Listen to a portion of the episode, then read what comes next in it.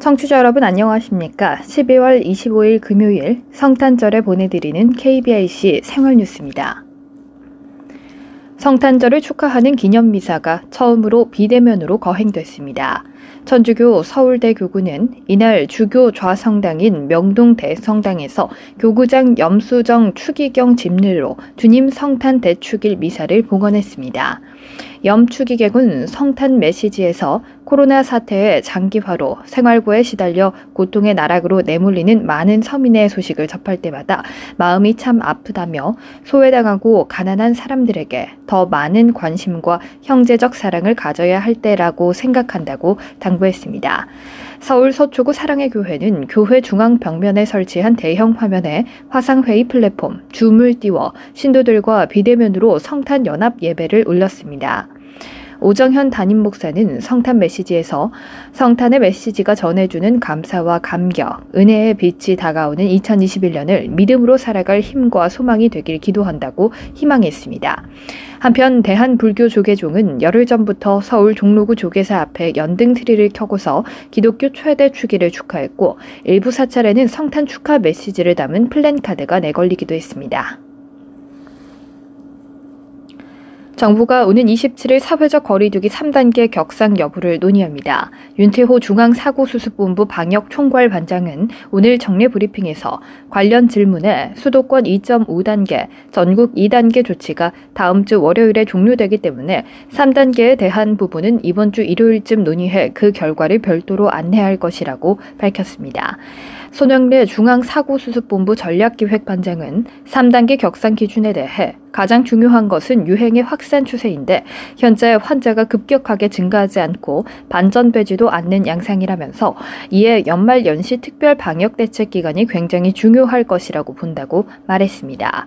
이어 환자 발생 양상을 방역적, 의료적 역량이 따라갈 수 있느냐 하는 문제도 중요하다면서 현재 방역 통제망 안에서 감염을 통제하는 역량은 유지되고 있고 의료적 역량에 있어서도 병상 여력을 확보하고 치료를 안정적으로 제공하도록 유지하고 있는 것으로 판단한다고 설명했습니다. 정부는 이날 확진자 수가 1,200명대까지 급증한 것과 관련해선 서울 동부구치소 집단 감염에 따른 일시적 현상일 가능성을 제기했습니다. 또 전 국민 대상으로 코로나19 전수검사가 필요하다는 일각의 주장에 대해서는 현실적으로 어렵다는 입장을 밝혔습니다. 수백만 회원을 보유한 전자상거래 업체 쿠팡이 온라인 동영상 서비스를 출시한 가운데 넷플릭스 등 해외 사업자와 국내 사업자로 이미 포화 상태에 이른 국내 시장에 치열한 각축전이 펼쳐질 전망입니다. 쿠팡은 어제 동영상 스트리밍 서비스 쿠팡 플레이를 시작했습니다. 지난 7월 싱가포르 OTT 업체 혹은 소프트웨어 부문을 인수하는 등 OTT 시장 진출 발판을 닦은 쿠팡의 이번 실험은 미국 이커머스 공룡 아마존이 지난 2011년 선보인 아마존 프라임 비디오와 유사한 것으로 분석됩니다.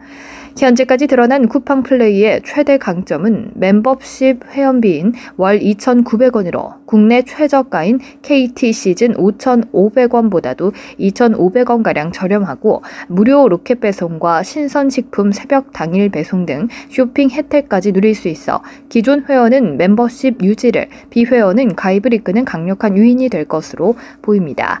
그러나 후발주자인 쿠팡 플레이가 매력적인 오리지널 라인업을 꾸리기까지는 얼마간 시간이 필요할 것으로 보입니다.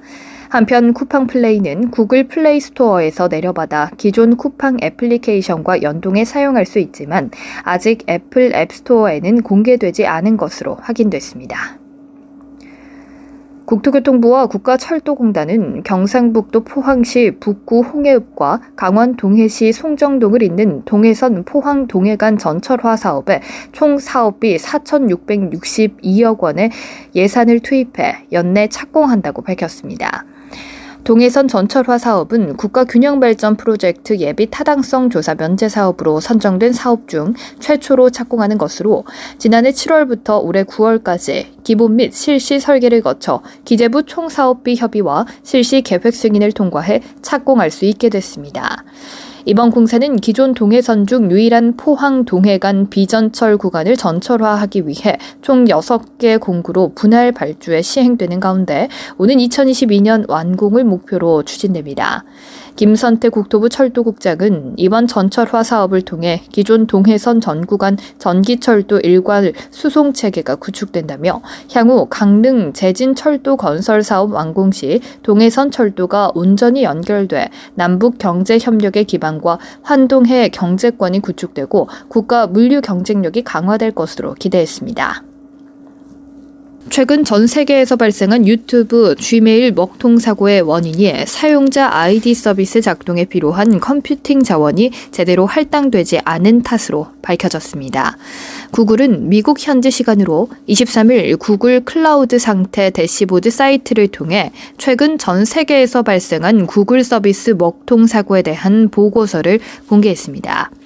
이번에 공개된 사고 보고서에 따르면 장애는 사용자 아이디 서비스의 스토리지 할당 시스템 교체 과정에서 발생했습니다. 지난 10월 새로운 시스템을 도입했는데 기존 시스템이 사용자 아이디 서비스의 사용량을 0으로 잘못 보고하면서 데이터베이스에 저장된 계정 데이터들은 모두 유효기간이 만료됐고 이용자 계정의 인증 요청을 모두 거부하는 문제로 이어졌습니다. 구글 측은 의도하지 않은 할당량 변경을 방지하기 위해 안전점검 체계를 갖추고 있지만 단일 서비스에서 사용량이 0으로 보고되는 시나리오는 대비하지 못하고 있었다고 시스템상 허점을 인정했습니다. 앞서 태평양시 기준으로 지난 14일 새벽 4시부터 약 1시간 동안 전 세계적으로 유튜브, 지메일, 구글 캘린더, 구글 홈 등 대다수 구글 서비스에 로그인이 되지 않는 장애가 발생했었습니다. 국내 신종 코로나 바이러스 감염증 대유행으로 이른바 집콕 생활이 늘면서 집에서 혼자 술을 마시는 홈술, 혼술을 하는 사람이 많아진 것으로 조사됐습니다.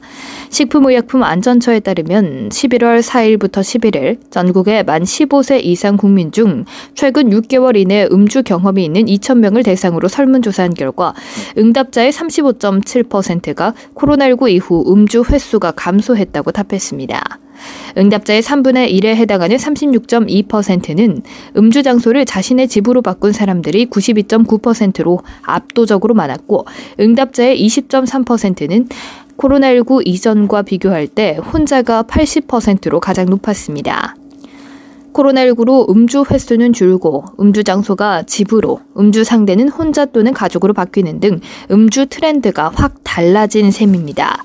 과음, 만취, 폭음과 같이 건강에 해로운 수준의 고위험 음주 경험 비율은 63.5%로 지난 2017년 57.3%와 비교해 상승했습니다. 특히 10대의 경우 2017년 39.8%에서 올해에는 66.5%로 대폭 상승해 관리와 주의가 필요한 것으로 분석됐습니다. 식약처는 집에서 혼자 술을 마시는 경우 고위험 음주로 이어지지 않도록 주의하고 음주 빈도와 음주량을 고려해 건전한 음주 습관을 갖는 것이 바람직하다고 당부했습니다. 끝으로 날씨입니다. 내일은 전국에 가끔 구름 많은 날씨가 이어지겠습니다. 내일 아침 전국의 최저 기온은 영하 8도에서 영상 1도 사이의 기온을 보이겠고, 낮 최고 기온은 오늘보다 올라 5도에서 10도 사이의 기온을 나타내겠습니다. 이상으로 12월 25일 금요일 생활 뉴스를 마칩니다. 지금까지 제작의 이창훈, 진행의 박은혜였습니다. 고맙습니다. KBIC.